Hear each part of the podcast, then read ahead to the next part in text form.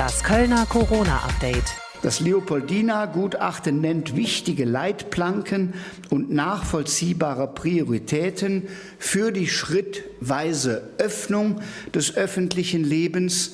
Es werden Bedingungen erforderlich sein. Zu den Bedingungen gehört aus unserer Sicht ein besseres Monitoring der Krisendaten, das Einhalten aller Abstandsgebote, die wir in den letzten Wochen gemeinsam erlernt haben, räumliche Distanz und Fragen der Kontaktintensität und Hygienevorschriften wie Desinfektion, Händewaschen, und eventuell Masken. Das ist eine Frage, die wir ebenfalls morgen im Länderkreis erörtern. Wir haben uns auch mit der Frage der Schulen beschäftigt. Auch da wird es bei der Kabinettssitzung am Donnerstag einen Vorschlag für das Land Nordrhein-Westfalen geben. NRW-Ministerpräsident Armin Laschet heute Mittag und damit herzlich willkommen zum Auftakt in eine Woche, die möglicherweise diverse Veränderungen bereithalten könnte. Darüber sprechen wir in dieser Folge mit unserem Reporter Frank Waltel und wir schauen auf einen der Jobs, die vor dieser Krise kaum bekannt waren, nämlich Virologen und Virologin. Jetzt aber erstmal die Nachrichten des Tages im Schnelldurchlauf mit Rebecca Otten. Hallo und guten Tag. Zunächst die aktuellen Zahlen aus dem Krisenstab der Stadt Köln, Stand 15.30 Uhr. Im Moment sind in Köln noch fast 500 Menschen am Coronavirus erkrankt. Über 1500 konnten bereits aus der Quarantäne entlassen werden. Insgesamt verzeichnet der Krisenstab bis heute 2067 bestätigte Fälle. 58 Menschen Menschen, die positiv auf Corona getestet wurden, sind gestorben. Dabei handelt es sich meist um ältere Personen mit verschiedenen Vorerkrankungen. Die Kölner Arbeitsagentur kämpft sich durch einen Berg Anträge für Kurzarbeitergeld. Auch über die Osterfeiertage habe man daran gearbeitet, so die Agentur. Wichtig für die Betriebe sei es zu wissen, dass sie bei der Auszahlung erst einmal in Vorleistung gehen müssten. Das Kurzarbeitergeld sei nicht geeignet, um kurzfristige finanzielle Engpässe zu überbrücken. Wer seine Mitarbeiter nicht aus eigener Kraft bezahlen könne, der sollte die Hilfen von Bund und Land beantragen, sagt die Kölner Agentur für Arbeit. Alle Anträge würden so schnell wie möglich bearbeitet. Weil die Kölner wegen der Corona-Pandemie jetzt viel mehr zu Hause sind, produzieren sie auch mehr Müll. Das haben die Abfallwirtschaftsbetriebe auf Radio Kölner Frage bestätigt. Extra Personal bräuchte man derzeit aber noch nicht, weil dafür unter anderem der Müll von Kitas, Kindergärten und auch Restaurants wegfalle. Allein aus Fairness den Nachbarn gegenüber sollten die Kölner im Augenblick aber noch besser darauf achten, Abfälle zu vermeiden und beispielsweise Kartons auch ordentlich zu zerkleinern, bittet die AWB. Die Corona-Krise macht den Fluggesellschaften zu schaffen. Am Kölner Flughafen ist dabei aber noch dank des Frachtverkehrs vergleichsweise viel los. Köln liegt europaweit auf Platz 5 der am meisten angesteuerten Flughäfen. Das zeigt die aktuelle Statistik der Europäischen Organisation zur Sicherung der Luftfahrt Eurocontrol. Nur Frankfurt, London, Leipzig und Paris hätten noch mehr Flugbetrieb. Und jetzt der Überblick, was sonst noch in NRW und der Welt passiert ist. Ein spanisches Rettungsschiff hat vor der Küste von Malta Flüchtlinge aus einem sinkenden Boot gerettet. Unter den 43 Migranten seien eine schwangere Frau, ein Kind sowie sechs Menschen, die wegen Flüssigkeitsmangels vorübergehend bewusstlos geworden seien, erklärten die Retter. Da Malta die Aufnahme der Flüchtlinge verweigere, fordert die spanische Hilfsorganisation jetzt einen sicheren Hafen. Nordkorea soll mehrere Marschflugkörper von kurzer Reichweite über das offene Meer abgefeuert haben. Das hat das südkoreanische Militär gemeldet. Die Geschosse flogen demnach etwa 150 Kilometer weit, bevor sie ins Meer fielen. Vermutet wird, dass es sich um Lenkflugkörper handelt, die sich gegen Schiffe richten. Nordkorea bezeichnet sich selbst als Atommacht und treibt sein Raketenprogramm seit vielen Jahren voran, obwohl harte internationale Sanktionen gelten. Die Feuerwehr in der Ukraine hat erste Löscherfolge bei den Bränden in der radioaktiv belasteten Sperrzone um das Atomkraftwerk Tschernobyl erzielt. In der vergangenen Nacht hätten Regenfälle die Löscharbeiten begünstigt, erklärte der Katastrophenschutz. Unterstützt von Hubschraubern und Flugzeugen sind laut Behörden dort mehr als 400 Feuerwehrleute im Einsatz. Mit schwerer Technik hätten Ingenieure insgesamt 110 Kilometer Brandschneisen gegraben. Die Brände dort gibt es seit über zehn Tagen. Und soweit die Kurznachrichten bis 17 Uhr mit Rebecca Otten.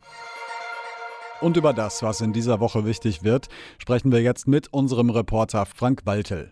Grüß dich, Frank. Hallo Stefan, hallo Köln, hallo Umland. Frank, seit dem Wochenende, wir haben es gerade schon gehört, ja, da ist so das Exit-Papier der Leopoldina, liegt da auf dem Tisch. Wir haben schon von Armin Laschet schon gehört. Darüber wird die Politik in den nächsten Tagen entscheiden. Mehrere Lockerungen sind dort beschrieben, unter anderem möglicherweise auch eine Maskenpflicht. Für wie realistisch hältst du das, dass die Politik diesem Papier in den nächsten Tagen nachkommt? Na, ich denke, die Politik wird im Wesentlichen den Vorschlägen der Wissenschaftler folgen. Da sind ja nicht nur die Mitglieder der Leopoldina, es gibt ja noch einen NRW-Expertenrat und noch weitere Beratungsgremien. Und das alles fließt sicherlich damit ein, wie sich NRW entscheiden wird. Alles andere wäre ja auch komisch. Eine wie auch immer geartete Gesichtsmaskenpflicht, hast du gerade angesprochen, die scheint damit ja politisch durchsetzbar, würde ich mal behaupten. Spannend wird sein, wie die Politik mit dieser Forderung, wir müssen jetzt mehr testen können, umgehen wird. Da hat Deutschland sicher Nachholbedarf, da muss man investieren. Lockerungen beim Einzelhandel, auch in der Schule, in den Kitas sind wahrscheinlich. Wir nicht wissen ist, und das sagen eben halt auch die Wissenschaftler nicht, ab wann ist das denn alles möglich? Da gibt es dann in der Politik, die muss das nämlich dann entscheiden, unterschiedliche Vorstellungen, auch Zuständigkeiten. Und was in Berlin oder in Bayern gilt, das muss bei uns in Köln noch lange nicht gelten. Ja, das heißt auch für den Leiter des Kölner Krisenstabes, Stadtdirektor Stefan Keller und all die anderen Verantwortlichen hier bei uns in Köln ist erstmal Warten angesagt. Wir warten alle sehr gespannt darauf, was Bund und Länder morgen miteinander verabreden.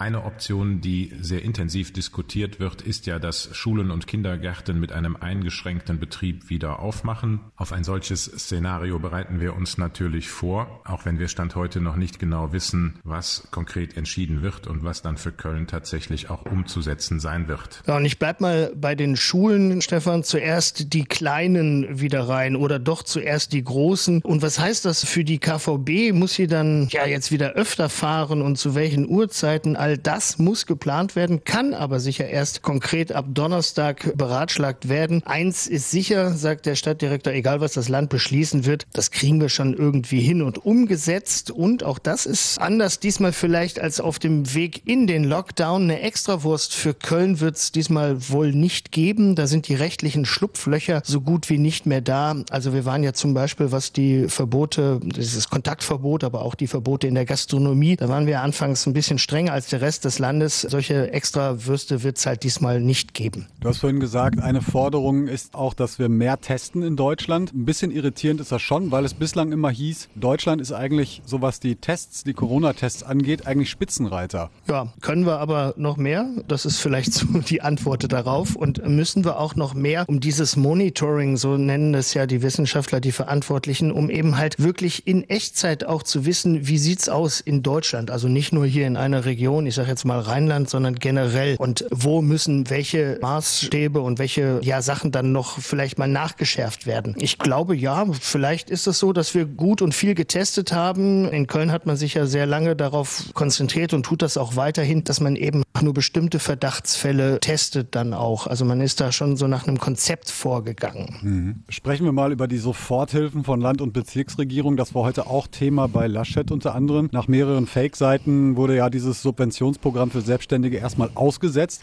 Gibt es hier einen Fahrplan, wann diese Hilfen wieder zugänglich sind? Ein Fahrplan gibt es, ja. Den wird wahrscheinlich nicht jeder gerne hören, der betroffen ist. Bis Freitag läuft da nämlich nichts. Also du brauchst bis Freitag nicht mehr online gehen und irgendwie so einen Antrag suchen. Hat das Land vom Netz genommen, hat einfach noch den Hintergrund, dass man noch nicht technisch wieder sich sicher genug fühlt. Ab Freitag soll dieser Antrag dann wieder online gestellt werden und ab Montag sollen dann auch die ersten Gelder wieder ausgezahlt werden. Das ist so der Fahrplan. Ein anderes Thema, das Infektionsschutzzentrum am Neumarkt, das ja den systemrelevanten Menschen vorbehalten ist, testet aktuell die Corona-Resistenz. Also wer ist quasi immun gegen das Coronavirus? Was genau ist hier der Hintergrund, beziehungsweise was erhofft man sich dadurch? Ja, der Hintergrund ist, den hast du gerade schon angedeutet, da hattest du mal Covid-19, dann bist du anschließend immun dagegen, trägst in deinem Körper entsprechende Antikörper. Soweit die Theorie, die Forschung ist da noch ganz am Anfang, aber es gibt, sagen wir mal, belastbare Indizien, Anhaltspunkte dafür, dafür, ob du Covid-19 hattest, obwohl du vielleicht gar nicht getestet worden bist bis dahin. Zum Beispiel, weil du keine oder nur sehr leichte Symptome hattest. Und diese vermutete Immunität, die ist wichtig, um zu klären, ob du dann wieder im Krankenhaus oder in den Pflegeheimen arbeiten kannst oder unter welchen Umständen. Das ist also ganz besonders wichtig für die Aufrechterhaltung der Versorgung in diesen unverzichtbaren Bereichen. Wird es denn diesen Antikörpertest möglicherweise auch in anderen Infektionsschutzzentren, also links- und rechtsrheinisch, geben? Nein, das ist erstmal nicht geplant, nicht angedacht. Dieser Antikörpertest jetzt ist erstmal nur für die Kritis, die kritische Infrastruktur, so heißt das im Amtsdeutsch. Und in der ersten Phase auch wirklich erstmal nur für Menschen, die in der Altenpflege arbeiten. Da gibt es ja bei uns in Köln die größten Sorgen. Und alle, die da jetzt arbeiten, werden angeschrieben über ihren Arbeitgeber, können ab sofort mit einer Arbeitgeberbescheinigung zum Neumarkt gehen sich testen lassen. Dieses Schutzzentrum ist ja im Rautenstrauch-Jost-Museum. Insgesamt sind erstmal so 7.500 Menschen in Köln davon betroffen. Wenn die alle durch sind, später sollen dann auch andere Mitglieder dieser Kritis je nach Wichtigkeit nach und nach getestet werden. Wird also was dauern. Ich sage jetzt mal Mitarbeiter im Krankenhaus beispielsweise, die könnten die nächsten sein. Hat einfach den Grund, es gibt im Moment noch nicht so viele Testkapazitäten. Auch die Labore quillen ja Überstunden und Arbeit über sozusagen. Und so ein Antikörpertest, der ist auch ein bisschen aufwendiger als dieser Corona-Test, wo man ja nur mit einem Wattestäbchen mal in die Nase gestochen wird. Die wird da richtig Blut abgenommen, das kommt dann ins Labor, muss analysiert werden, dauert alles ein paar Tage. Danke, Frank Weichel, bis hierhin für deine Einschätzung und wir hören uns morgen Abend wieder. Sehr gerne, bis dahin, alles Gute. Sie sind quasi die großen Influencer in der Corona-Zeit. Virologen und Virologinnen. Zigtausende Follower, eigene Podcasts und ständig zu Gast in Talkshows. Doch wie wird man eigentlich Virologe? Konstantin Klostermann mit einem Berufsporträt. Die Drostens, Kekules, Eddos und Co. haben zunächst sechs Jahre Medizin studiert und dann nochmal fünf Jahre den Facharzt für Mikrobiologie, Virologie und Infektionsepidemiologie obendrauf gemacht. Die anderen Wege, Virologe zu werden, sind aber auch nicht nicht viel kürzer. Biologiestudium mit Weiterbildung in Mikrobiologie oder ein Chemiestudium mit Zusatzqualifikation Biochemie und Fachvirologe. Das dauert ungefähr zehn Jahre. Was muss ich wissen? Die Virologen sind die Helden der Neuzeit. Sie gehören zu den schlausten Köpfen überhaupt, aber außerhalb von großen Pandemien arbeiten sie eher im Hintergrund. Ein Virologe hat keinen oder nur wenig Kontakt zu Patienten. Statt mit kranken Menschen hat der Virologe eher in Laboren mit krankheitserregenden Mikroorganismen zu tun. Manchmal mit sehr gefährlichen. Ein paar Labore liegen tatsächlich wie in Katastrophenfilmen spektakulär hinter mehreren Schleusen. Wo arbeiten Virologen? Meistens, wie gesagt, in einem Labor oder aber in einem Krankenhaus, bei einem Pharmaunternehmen, in einem Gesundheitsamt oder natürlich in der Forschung und Lehre, also in einem Institut an einer Uni zum Beispiel in Köln. Kann ich auch ohne Studium Virologe werden? Virologe selbst nicht, aber ihr könnt den Viren trotzdem ganz nah sein, als Laborassistent oder Laborassistentin. Dafür braucht ihr eine Ausbildung zum medizinisch, biologisch oder chemisch-technischen Assistenten. Und jetzt gibt es an dieser Stelle nochmal ein wenig Wissen für zu Hause, heute mit Deutschlehrerin Frau Steffens. Stilmittel sind sprachliche Ausdrucksmittel, die dir bei der Analyse von Texten oder Gedichten immer wieder begegnen werden. Ein typisches Stilmittel ist zum Beispiel die Metapher, bei der ein bildlicher Ausdruck aus seinem ursprünglichen Zusammenhang gelöst und auf einen neuen Kontext übertragen wird. Beispielsweise bei Schmetterlinge im Bauch, was dafür steht, verliebt zu sein. Und damit wünsche ich euch allen einen schönen Abend. Wenn ihr mögt, hören wir uns morgen Abend wieder. Bis dahin alles Gute und bleibt gesund. Das Kölner Corona-Update.